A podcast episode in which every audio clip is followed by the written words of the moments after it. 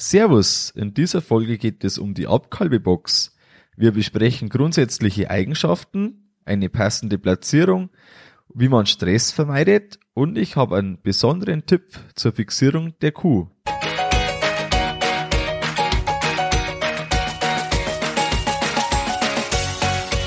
Herzlich willkommen beim Kuhstallbau und Umbau Podcast. Hier bekommst du viele nützliche Ideen und Tipps für deinen optimalen Stall mit Blick auf das Wohl von Mensch und Tier. Schön, dass du da bist. Ich bin Gusti Spötzel und ich unterstütze Milchkuhhalter, die richtigen Entscheidungen für ihren Stallbau oder Umbau zu treffen und eine für sich optimale Lösung zu finden, ohne jemals schon einen Stall geplant und gebaut haben zu müssen. Hallo in der heutigen Folge. Heute dreht sich alles um die Abkalbebox und um entspannte Kalbungen. Ja, warum nimmt man überhaupt viel Geld in die Hand und viel Zeit für das, dass man eine Abkalbebox dann hat oder eine bessere Abkalbebox hat? Ja, im Endeffekt, glaube ich, geht's da uns Landwirten alle ziemlich gleich. Man möchte einfach einen großzügigen Bereich haben, dass der Kuh das da auch möglichst gut geht und dass die Kalbungen da möglichst gut geht. Und ja, wenn es der Kuh gut geht, dann geht's halt eben auch uns gut. Und ich glaube, das ist einfach immer der Grund, warum man sich sowas dann auch vornimmt. Wir selbst beginnen jetzt aktuell mit dem Umbau vom alten Kuhstall. Wir haben jetzt schon, also muss man sich so vorstellen, wir haben da einen Bereich für die laktierenden Kühe. Und da haben wir schon mal so eine Grundidee gehabt, wie wir das so machen könnten. Und dann ist die Grundidee, ja, die ist schon mehrere Jahre alt. Und dann haben wir die mal wieder ein bisschen verändert und dann haben wir doch wieder zurück zum Ursprünglichen gekommen. Aber jetzt geht's da wirklich in die Details und die Umsetzung. Und ja, bei so einem Bau, da gibt's ja immer Überraschungen und da kann man nie alles so ganz genau vorausplanen, weil es gerade der Umbau einfach da seine Tücken hat. Und was bei uns auch noch sehr unsicher ist, das ist mit den Wasserleitungen, weil keiner kennt so den ganz genauen Verlauf der einzelnen Leitungen. Da gibt's mehrere Stiche von der Hauptleitung und ja, da eine Problemstelle, die wir immer hatten, die kommt auf jeden Fall mal weg, das ist schon mal gut.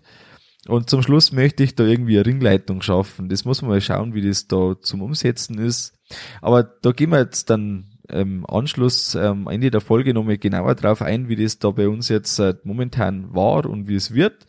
Und dass wir jetzt mit der Folge beginnen, mit der Abkalbebox.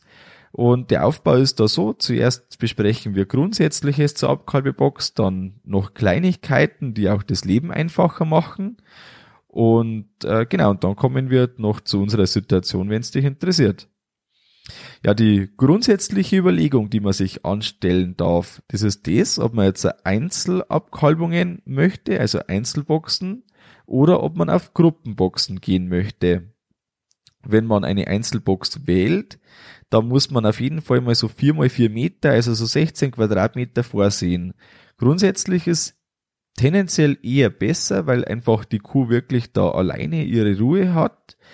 Man kann sie auch besser beobachten, man sieht am Futtertisch ganz genau, wie sie gefressen hat. Da ist es einfach nicht dann so, dass andere vom gleichen Fleck fressen und dann man eigentlich nicht mehr so genau zuordnen kann, wer jetzt da wirklich richtig gut und wer eher weniger gut gefressen hat. Und ansonsten ist aber Gruppenbox eigentlich recht praktikabel. Also man spricht da von mindestens 10 Quadratmeter, eher 12 Quadratmeter, wo man pro Kuh rechnen sollte. Wenn man jetzt den Fressbereich extra hat, auf Spalten am besten, dass da einfach mit dem Schieber nichts passieren kann, dann sagt man so 8 Quadratmeter sollte man ungefähr pro Kuh rechnen auf Stroh. Und so 4 bis 5 Kühe passen ganz gut einfach für eine Box und dann sollte eine neue Box kommen, maximal 6 Kühe. Ja, je nach dem wie lang, also welche Dauer man belegt, hängt die Größe auch von dem ab. Also wenn man jetzt halt da nur um den geburtsnahen Zeitraum und auch die Abkalbungen übers Jahr gleichmäßig kommen, dann spricht man von ungefähr 5% der Kühen, die man da vom Platz her vorsehen muss. wenn man die Kühe etwas länger drin hält oder wenn jetzt halt einfach die Abkalbungen eher ungleichmäßiger sind, ja, dann sollte man schon ein bisschen aufstocken mit dem Platz, weil es immer ärgerlich ist, wenn der Platz nicht reicht. Wichtig ist auch ein rutschfester Untergrund und viel Einstreu in dem Bereich, was von mir Spötzel gemacht hat, dass er den Boden ganz normal betoniert hat, abgezogen und dann einige Wochen danach den aufgeraut hat, also Rillen reinschneiden hat lassen. Ich glaube, Rautenmuster ist das. Und sowas in die Richtung werden wir auch machen, weil der das recht lobt, weil ich schon mehrfach gehört habe, dass sowas sinnvoll ist, weil man sich, wenn man das sich vorstellt, also man streut jetzt frisch ein, man sollte ja doch regelmäßig räumen. Aktuell machen wir das nur alle paar Monate, aber besser wäre es eigentlich, wenn man es monatlich oder immer, wenn ein paar Abkalbungen einfach waren, wenn man dann wieder das räumt, um das Keimmilieu wegzuschaffen und wieder das frisch zu haben. Und wenn jetzt da frisch eingestreut ist und man hat ausgerechnet zu dem Zeitpunkt, und meistens trifft es ja diesen Zeitpunkt, hat man eine schwache Kuh, dann rutscht die viel leichter aus, wenn einfach der Beton dann keinen Griff hat, wenn der rutschig ist.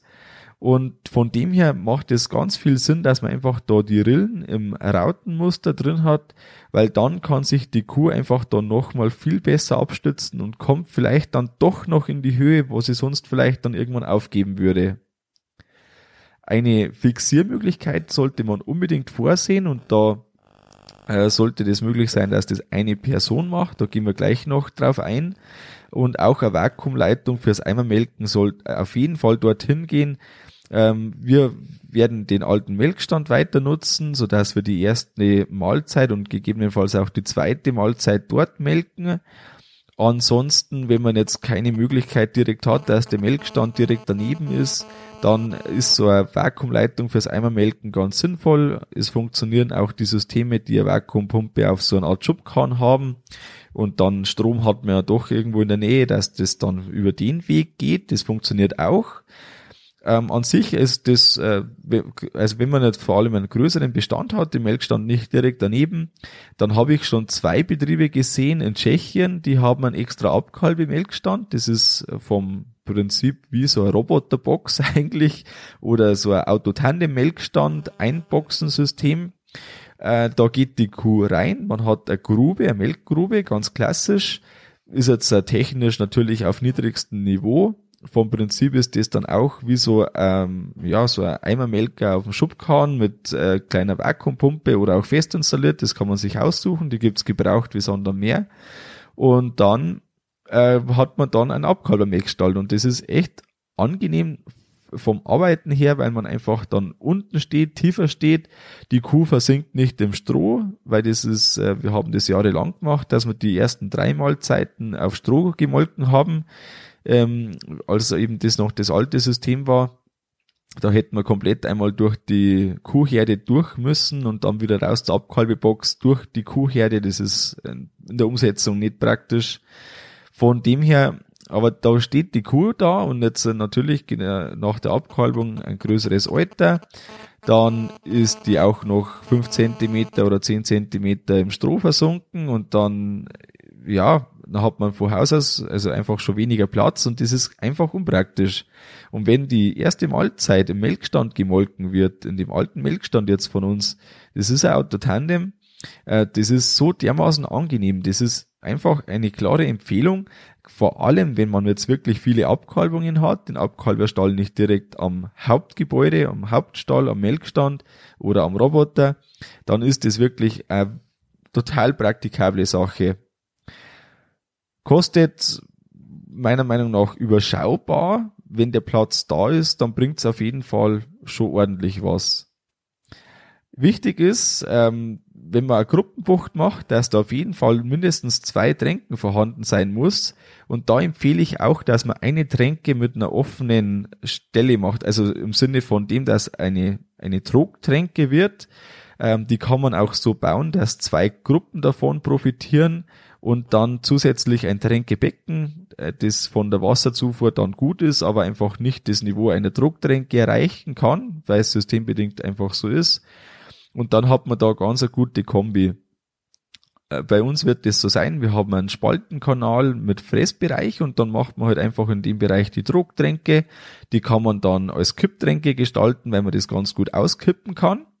Und schon hat man das gelöst und gleichzeitig hat der Kanal ein bisschen Wasser zusätzlich. Das schadet sowieso nicht, weil die Trockensteher doch da recht überschaubar sind mit dem, was da noch Wasser runterkommt.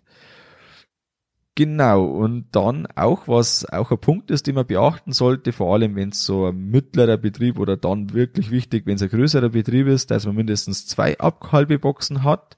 Da kann man nämlich dann einen Leerstand nach der Reinigung verwirklichen und das bringt wieder enorm viel, was die Keimbelastung angeht. Wenn man jetzt eben die Abkalbebox reinigt, desinfiziert im besten Fall und dann noch eine Woche leer stehen lässt, dann ist das ganz ordentlich und dann wird es wahrscheinlich auch weniger Probleme mit seitens der Kuh und seitens dem Kalb ansteckungstechnisch geben. Die Position der Abkalbebox ist auch ein ganz wichtiger Punkt. Wenn man jetzt das so anschaut, wo platzieren wir die am besten? Also wichtig ist schon auf jeden Fall ein Sichtkontakt zur Herde. Entweder zu den trockenstehenden Kühen oder zu der Anfütterungsgruppe, aber irgendwie sollte der Sichtkontakt da auf jeden Fall da sein. Was wirklich auch gut ist, wenn man die Sichtkontakt zu den melkenden Kühe, zu der Herde der melkenden Kühe verwirklichen kann, weil sich die Wiedereingliederung dann leichter umsetzen lässt. Und was da auch noch gut ist, wenn man eine Frischmelkergruppe hat oder eine Selektionsgruppe, in der die Frischmelker am Anfang drin sind, dann fallen die Rangkämpfe später, wenn die dann eben auch wieder neben der Hauptherde ist, fallen die Rangkämpfe später deutlich milder aus. Und was auch ganz gern angenommen wird seitens der Kuh, das ist eine leichte Rückzugsmöglichkeit in der Abkalbebox. Wenn das möglich ist, dann wird es tendenziell gut angenommen. Genau, und dann ist halt einfach noch das Thema der Sichtkontakt, den man selbst irgendwie da haben sollte oder muss. Da ist es einfach gut, wenn das irgendeinen Platz findet, wo man ständig dran vorbeiläuft. Vielleicht passt es auch, dass vom Büro ein Fenster direkt dahin geht zur Abkalbebucht. Irgendwie sollte das so sein, dass einfach da, ja, entweder man läuft ständig dran vorbei oder man hat vom Büro aus das, wenn man vor allem Roboterbetriebe, die dann doch länger im Büro sind, dass da einfach der Blickkontakt da ist. Und was auch ganz gut funktioniert, das ist einfach mit einer Kamera. Die Kamera kann man sich auch aufs Handy übertragen lassen und von jedem Platz aus einfach immer wieder mal kontrollieren. Und genau, da gibt's einfach dann schon die Möglichkeit mittlerweile, dass das dann gut lösbar ist, aber trotzdem der Platz in der Nähe, wo man immer vorbeiläuft, ist auf jeden Fall ein großer Vorteil. In der Nähe ist ganz gut, wenn man einen frostfreien Raum hat. Da ist dann das ganze Geburtshilfe-Zeug drin und auch ein warmes Wasser ist da zur Verfügung. Das braucht man einfach da auch immer wieder. Und dann gibt's noch das Thema mit der Entmistung. Ich bin ein Fan davon, wenn man das mit dem Frontlader oder Radlader entmisten kann. Und ich bin kein Fan davon, also per Hand sowieso Katastrophe, da gibt es irgendeine Lösung, dass man da anders reinkommt. Aber auch wenn es nur mit so einem kleinen Hoflader, Hoftrag geht, das ist zwar besser als per Hand, aber natürlich braucht man da deutlich länger, als wenn man da mit einem Radlader einfach vernünftig drankommt, weil man immer nur so kleine Schaufeln hat. Und ja, je nachdem, wie weit dann die Wege sind zum Misthaufen, aber das ist trotzdem, ja, auf Dauer muss man das einfach sehen. Und dann, wenn man da, keine Ahnung, zwischen 5 und 15 Mal im Jahr entmistet und dann kommt man da auf ordentlich Arbeitszeit und wie es auf die Jahre gesehen, da ist es schon wert, dass man vielleicht irgendwie dann bei einer Umbaulösung ein größeres Loch macht, ein größeres Tor nach außen. Und Neubau ist ja eigentlich nie ein Thema, da wird das immer so gemacht, dass das dann so geht. Aber da einfach mal überlegen, da gibt's garantiert irgendeine Lösung. Bei uns schaut die Lösung jetzt einfach so aus, dass wir die Außenliegeboxen, die da zu den oder von den Kühen im inneren Bereich nach außen gegangen sind, da ist eine Öffnung da, die ist groß genug und durch die Öffnung können wir dann auf den gesamten Strohbereich fahren. Und dann passt es auch wieder irgendwie. Aber das ist schon ein Thema, so je nachdem, was man da hat, 4, 5, 6, 8 Tonnen Lader oder Frontlader am Schlepper dort, irgendwas hat man da und mit dem sollte man auf jeden Fall reinkommen. Das andere Thema neben dem Entmisten, das ist natürlich das Einstreuen. Das muss auch unbedingt irgendwie praktikabel gelöst sein. Manchmal bietet sich das an, dass man, also so bei uns ist einfach eine Decke drüber. Wir werden versuchen, das ist eine Betondecke und das ist so eine alte Konstruktion mit irgendwelchen Einhängeteilen. Also das ist so, ja, einfach dort mal so gewesen. Jetzt müssen wir da schauen, dass wir in den Zwischenbereich da ein Loch hinbekommen, das groß genug ist. Das wird noch spannend, aber da gibt's garantiert irgendwie eine Lösung. Und dann ist das einfach oben drüber der Quaderballen und dann wirft man das runter. Da wird noch eine Treppe gebaut, dass die Wege kurz sind und dann passt das auch. Aber da ist auch, also da ist man einfach gefordert, dass man das irgendwie löst. Und da gibt's eine Lösung. Manchmal kann man auch von außen vielleicht dann auf einem Podest einen Ballen abstellen und von dem Podest aus kann man dann das Stroh wieder runterwerfen. Eine mögliche Lösung ist auch, einen Strohballen direkt daneben zu haben, wo die Kühe zwar nicht drankommen, aber wenn man ein Tor öffnet, dann direkt der Strohballen da ist. Es muss halt einfach irgendwie einfach gehen, weil das sind dann doch wirkliche Mengen über die Jahre, die man da braucht und deshalb ist es schon wichtig, dass man da dran denkt, dass das einfach da wirklich vorher berücksichtigt wird, wie man das macht und dann ja sicher Lösung einfallen lässt, die arbeitswirtschaftlich dann auch gut funktioniert. Man könnte natürlich auch, wenn man jetzt vielleicht mit dem Radlader immer wieder unterwegs ist, dass man einfach da einen Ballen irgendwo stehen hat und dann mit dem Frontlader so dran fahren kann, dass man da einfach dann das reinwirft, das passt auch, aber irgendwie eine Lösung braucht man und das muss man sich vorher überlegen, weil da ja kann es doch sein, dass man das ein oder andere kleines bisschen anders macht und schon funktioniert das Ganze besser, als wenn man das eben erst später bemerkt. Auch ein Punkt von der Position, dass man direkt an der Futterachse bleibt. Das hat einfach den riesen Vorteil, dass das dann wieder arbeitswirtschaftlich Fütterung viel besser ablaufen kann. Wenn jetzt man da schaut mit der Kuh fixieren, da habe ich gesagt, da habe ich noch was für dich und das kommt jetzt. Das ist ein Halsfangrahmen mit Schwenkgitter. Wenn du dir jetzt unter dem wenig vorstellen kannst, dann nimm dir die Zeit und schau ins Internet auf die Folge. Das ist kuhstallbau.com/056 für die 56. Folge. Und da habe ich dir 2 Videos, wie man das so verwirklichen kann, an den Artikel zur Folge drangehängt. Und das beschreibe ich dir jetzt kurz, aber eben wie gesagt, wenn du das anschauen möchtest, da das ist doch mal noch ganz was anderes, als ob man das beschrieben bekommt. Vom Grundsatz her ist das wie ein Selbstfangfressgitter aufgebaut, nur dass das ein stehendes Rohr ist, das ganz nach unten geht und somit eben kein Selbstfanggitter, sondern ein Halsfangrahmen ist. Und an dem Halsfangrahmen ist dann noch ein Schwenkgitter dran. Das Schwenkgitter öffnet man, dann entsteht so eine Art V. Der Spitz vom V sozusagen, das ist der Halsfangrahmen. Die Kuh treibt man da rein. Von hinten kann man dann mit einer Kette zuhängen. Und so ist die Kuh dann schon mal ungefähr fixiert. Und das Schwenkgitter oder den Halsfangrahmen kann man dann schließen. Und somit konnte man das Schwenkgitter auch wieder etwas öffnen oder auch geschlossen lassen. Auf jeden Fall ist von da aus das dann möglich, dass man Geburtshilfe leistet. Oder wenn das Kalb schon da ist, kann man auch von dort aus melken, wenn man sich für den Eimermelker entschieden hat. Das Kalb kann man vorne der Kuh geben, gleichzeitig kann man melken und dann direkt das Kalb füttern. Man kann noch irgendwie eine kleine Behandlung an der Kuh machen, sollte das notwendig sein, wie auch immer. Auch für einen Kaiserschnitt kann sich so etwas eignen. Da ist man wirklich ganz schön flexibel und der große, große Vorteil ist das, dass die Kuh von einer Person ganz gut allein dort reingetrieben werden kann. Das ist, ich erinnere mich zurück an die alte Abkalbebox. Wir hatten zwar Fressgitter, aber an sich eben nicht diese Möglichkeit.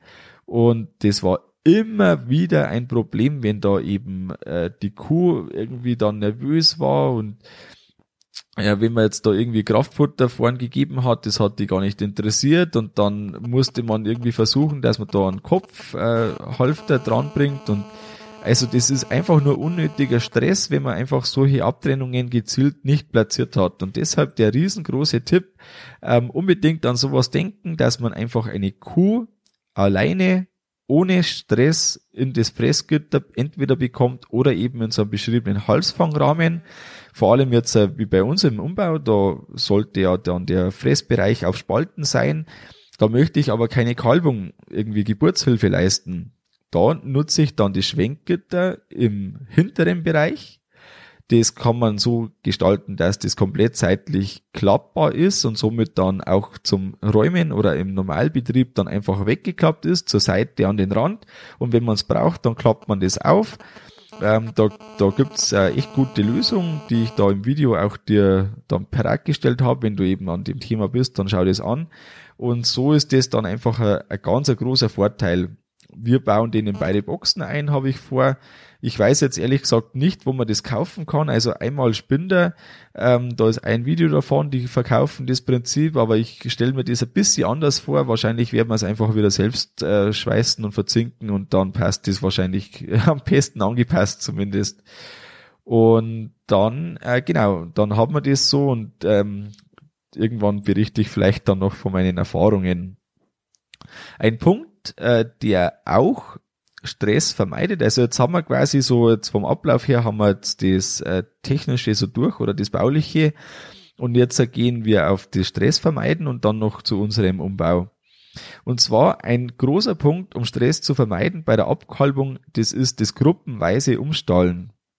Das theoretisch Beste wäre das, wenn man immer kleine Gruppen vom Trockensteherbereich rauslösen kann, die in einen kleinen Zeitraum von 4-5 Tagen oder 3-4 Tagen kalben und die dann zusammen in eine Gruppenbucht reinstellt und dann eine Kuh nach der anderen abkalben lässt, bis die letzte Kuh in der Herde gekalbt hat. Natürlich, die anderen kommen dann weg zu den melkenden Kühen, wenn die dann gekalbt haben. Aber in die Gruppe kommt keine Kuh dazu, bis die letzte Kuh ihr Kalb bekommen hat.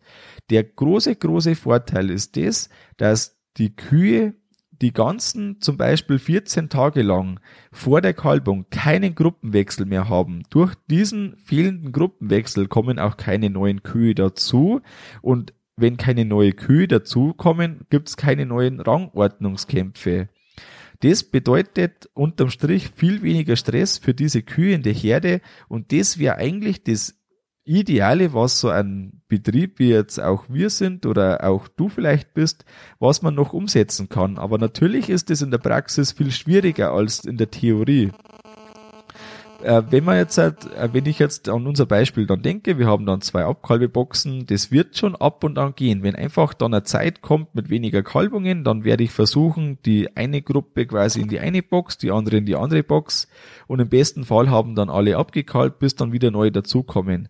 In der Praxis wird es einfach so sein, dass das manchmal geht und manchmal nicht geht, aber der Versuch ist zumindest teilweise da. Ganz praktisch bei einer Einzelabkalbung, wenn man laute Einzelboxen hat, wird es so sein, von den Trockenstehern gibt es eine dann Anfütterungsgruppe und wenn dann die ersten Anzeichen zur Geburt einfach da sind, dass man sich denkt, ja, die wird vielleicht heute, morgen wird es die packen, dann kommt in die Abkalbebox. Da sind mal mehr, mal weniger drin, je nachdem wie das dann passt. Gut, in der Einzelabkalbung dann eben mehrere Boxen, sind mehrere Boxen belegt oder nur eine oder wie auch immer. Bei einer Gruppenabkalbebox wird es dann in der Praxis so sein, auch wieder von der Anfütterungsgruppe raus und in die Abkalbebucht rein, wenn eben die ersten Anzeichen da sind. Oder, was man auch ganz gut machen kann, wenn man einfach da mehr Platz hat, mehr Abkalbebuchten und dann auch schon die Anfütterungsgruppe auf Stroh hält. So ist ein, also 14 Tage ist so ein häufiger Zeitraum der Anfütterung, Close-Up-Gruppe und dann ist quasi dieser Zeitraum einfach die Kuh auf dem Stroh, das ist zwar dann irgendwann vielleicht wieder ein Gruppenwechsel, weil es einfach so notwendig wird, aber im besten Fall eben wenige Gruppenwechsel und immer ein paar Tiere zusammen und nie eine allein, wenn es nicht sein muss zumindest. Und so hat man das einfach ein bisschen entzerrt und ja genau, also man braucht halt mehr Platz und mehr Stroh, weil es länger drin ist, aber an sich ist das, glaube ich, eine ganz gute Kombi oder Kompromisslösung, die dann zum Schluss besser ist, als einfach nur zufällig hin und her die Kühe und wie es gerade passt.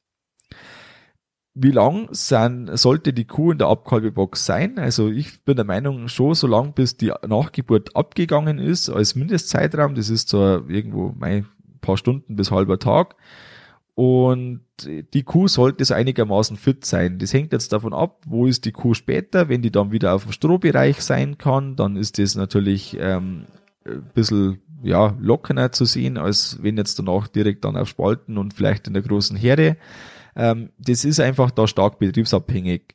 Ich bin schon stark ein Freund davon, dass man irgendwo die ersten 10 Tage eine intensive Kontrolle machen kann und da irgendwie eine Selektionseinheit da ist oder eine Selektionsgruppe mit wenigen Kühen. Das ist schon, da ist die Kuh schon sehr dankbar, wenn man das einfach hat, und das dankt sie dann in Form von tendenziell mehr Milch und weniger Ketosen und weniger Problemen. Was noch besser wäre, wären irgendwie 20 Tage nach der Geburt, aber so 10 Tage sind schon auf jeden Fall mal eine gute Richtung. Und wenn man wirklich knapp dran ist mit dem Platz, dann wäre zumindest trotzdem noch so irgendwo 2-3 Mahlzeiten auf Stroh wäre schon wirklich ein Vorteil, oder dann in einer kleinen Gruppe. Da musst einfach dann schauen, wie es bei dir lösbar ist oder so. Ja, und was auch noch recht entscheidend natürlich ist für das Ganze, dass das gut läuft, also der Platz ist ganz, ganz wichtig, aber auch sehr entscheidend ist die Fütterung, hohe Futteraufnahme und da wirklich eine gute Mischung. Und da, ja, wir füttern jetzt seit mittlerweile schon wieder fast einem halben Jahr eine Stroh-Mais-Mischung mit ganz wenig Grassilo, etwas Bierträbern, Rapsschrot dabei und genau Mineralfutter und ein kleines bisschen Melasse ist drin. Und diese Mischung mit einem niedrigen DCAB-Wert und angepasstes Kalzium führt schon wirklich dazu, dass einfach wenig Nachgeburten hängen bleiben und wenig festliegende Kühe da sind. Und das je nachdem, wie einfach dann bei dir das ausschaut, wenn du keine Probleme hast, alles gut, aber wenn einfach viele Nachgeburten hängen bleiben, wenn viele Kühe festliegen, dann ist das schon oft oder sogar meistens ein Thema der Fütterung. Und das ist da einfach, hängt ganz eng zusammen, und wenn man sich das so anschaut, wenn jetzt da vielleicht Stress um die Abkalbung ist und die Fütterung dazu noch nicht passt, ist die Folge völlig klar, also häufige Folgen. Man hat viele Nachgeburten, die hängen bleiben, dann bleiben immer wieder Kühe liegen.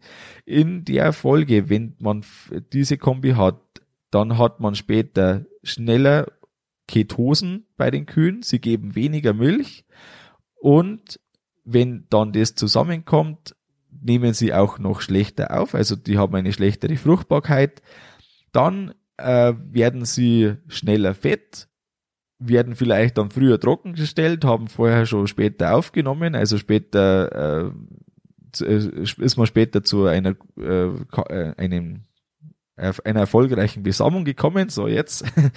Und das Ganze, da beginnt, oder da läuft eigentlich dann der Teufelskreis ab, weil diese verfettete Kuh, die kalbt dann, hat eine schwerere Kalbung, bleibt leichter wieder liegen, weil sie ja verfettet ist, frisst schlechter nach der Geburt, also schlechtere Futteraufnahme, weil ja fettere Kühe schlechter fressen, schlechtere Futteraufnahme, wieder das Gleiche, leichter Ketose, schlechtere Milchleistung und so weiter. Also der ganze Teufelskreislauf, der hängt da immer 1:1 zusammen.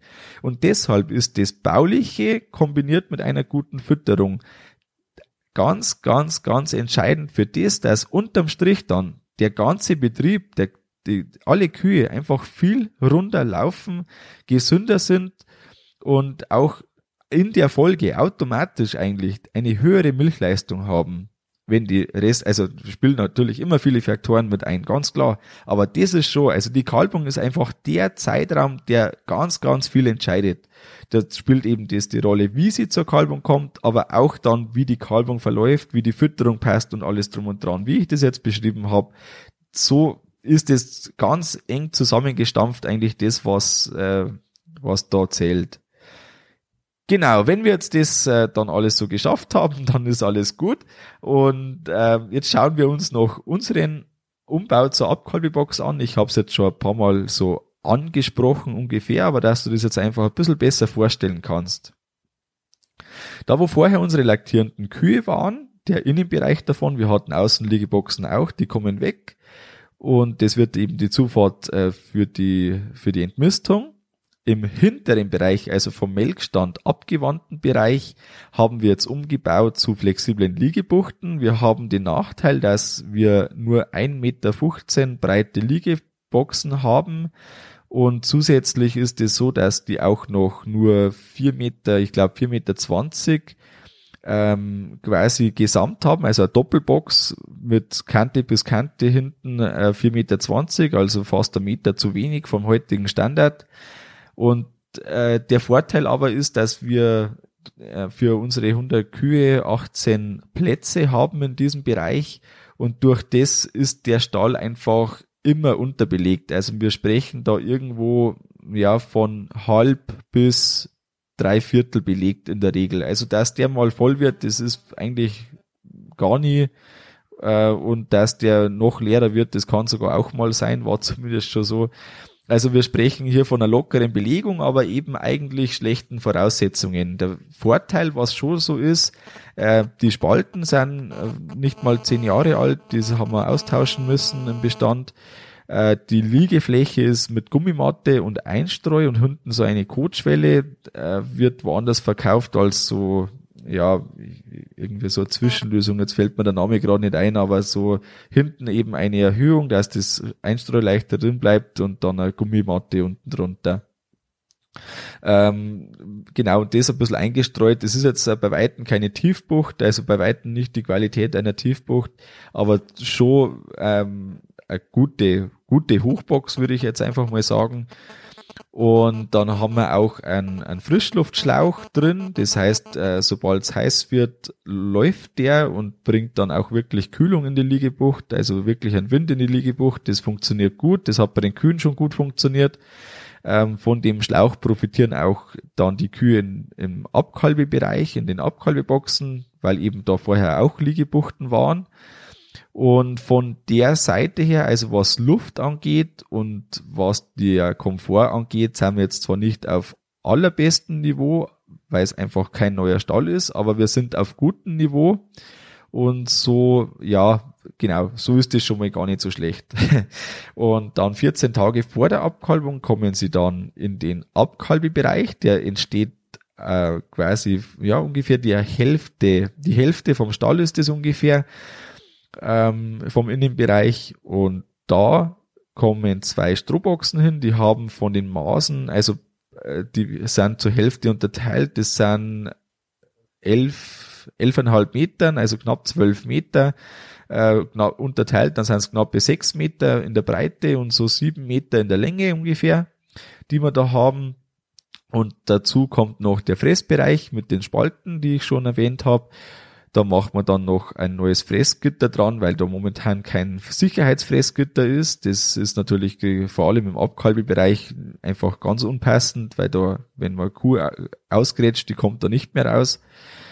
Und genau, hinten der Strohbereich, von außen die Entmistung, von oben das Einstreuen, Tränken im Spaltenbereich, und eine zusätzliche Tränke werden wir im Strohbereich noch machen, aber dann eben ein Tränkebecken da noch dazu. Und ja, genau, den Kanal, den werden wir bis auf den Boden, den lassen wir drin, und die Wände, soweit wie es nötig ist, spechten wir zusammen mit dem Bagger, mit dem Mini-Bagger. Liegeboxen eben raus, alles aufs Niveau, so tief, dass man dann eine schöne Bodenplatte drauf bringt. Genau, und die Bodenplatte dann mit Rillen reingeschnitten. Die Abtrennungen, das muss ich mir noch ganz genau überlegen, das ist noch nicht 100% detailliert, aber so ansatzweise, dass wir die Abtrennungen auch in alle Stellungen machen können, die da irgendwie ja wichtig sein könnten dann in Zukunft. Auch das mit dem Fanggitter, den Halsfangrahmen mit Schwenkgitter, das ich gesagt habe, das kommt da rein. Genau, und dann müssten wir eigentlich da zum Schluss ganz vernünftige Abkalbebuchten haben, direkt daneben der alte Melkstand, den lassen wir wie er ist, das ist so ein Autotandem. An sich wird eine Box reichen, oder höchstens vielleicht mal 2, dass man sagt, irgendwie hat man mal 2 zum Melken, aber die würden nacheinander auch gleich gehen. Da ist sowieso mit dem Melkzeug reinigen, machen wir jetzt mit Heißwasser einfach, dass wir Wasser heiß machen, dann brauchen wir nicht die ganze Melkstandreinigung laufen lassen. Aber das sind so Sachen, das sind einfach da Gegebenheiten und das ist auch das, was ich immer mitgeben möchte, dass man einfach seine Gegebenheiten anschaut und dann schaut, was kann ich denn draus machen. Weil ich glaube, eigentlich egal, welche Voraussetzung, dass man aktiv hat, man findet immer irgendwie eine Lösung. Und natürlich immer im Umbau sind irgendwie Kompromisse damit verbunden. Aber ich muss sagen, also wir haben dann eine Futterachse, eine extra Mischung für die Trockensteher machen wir eben.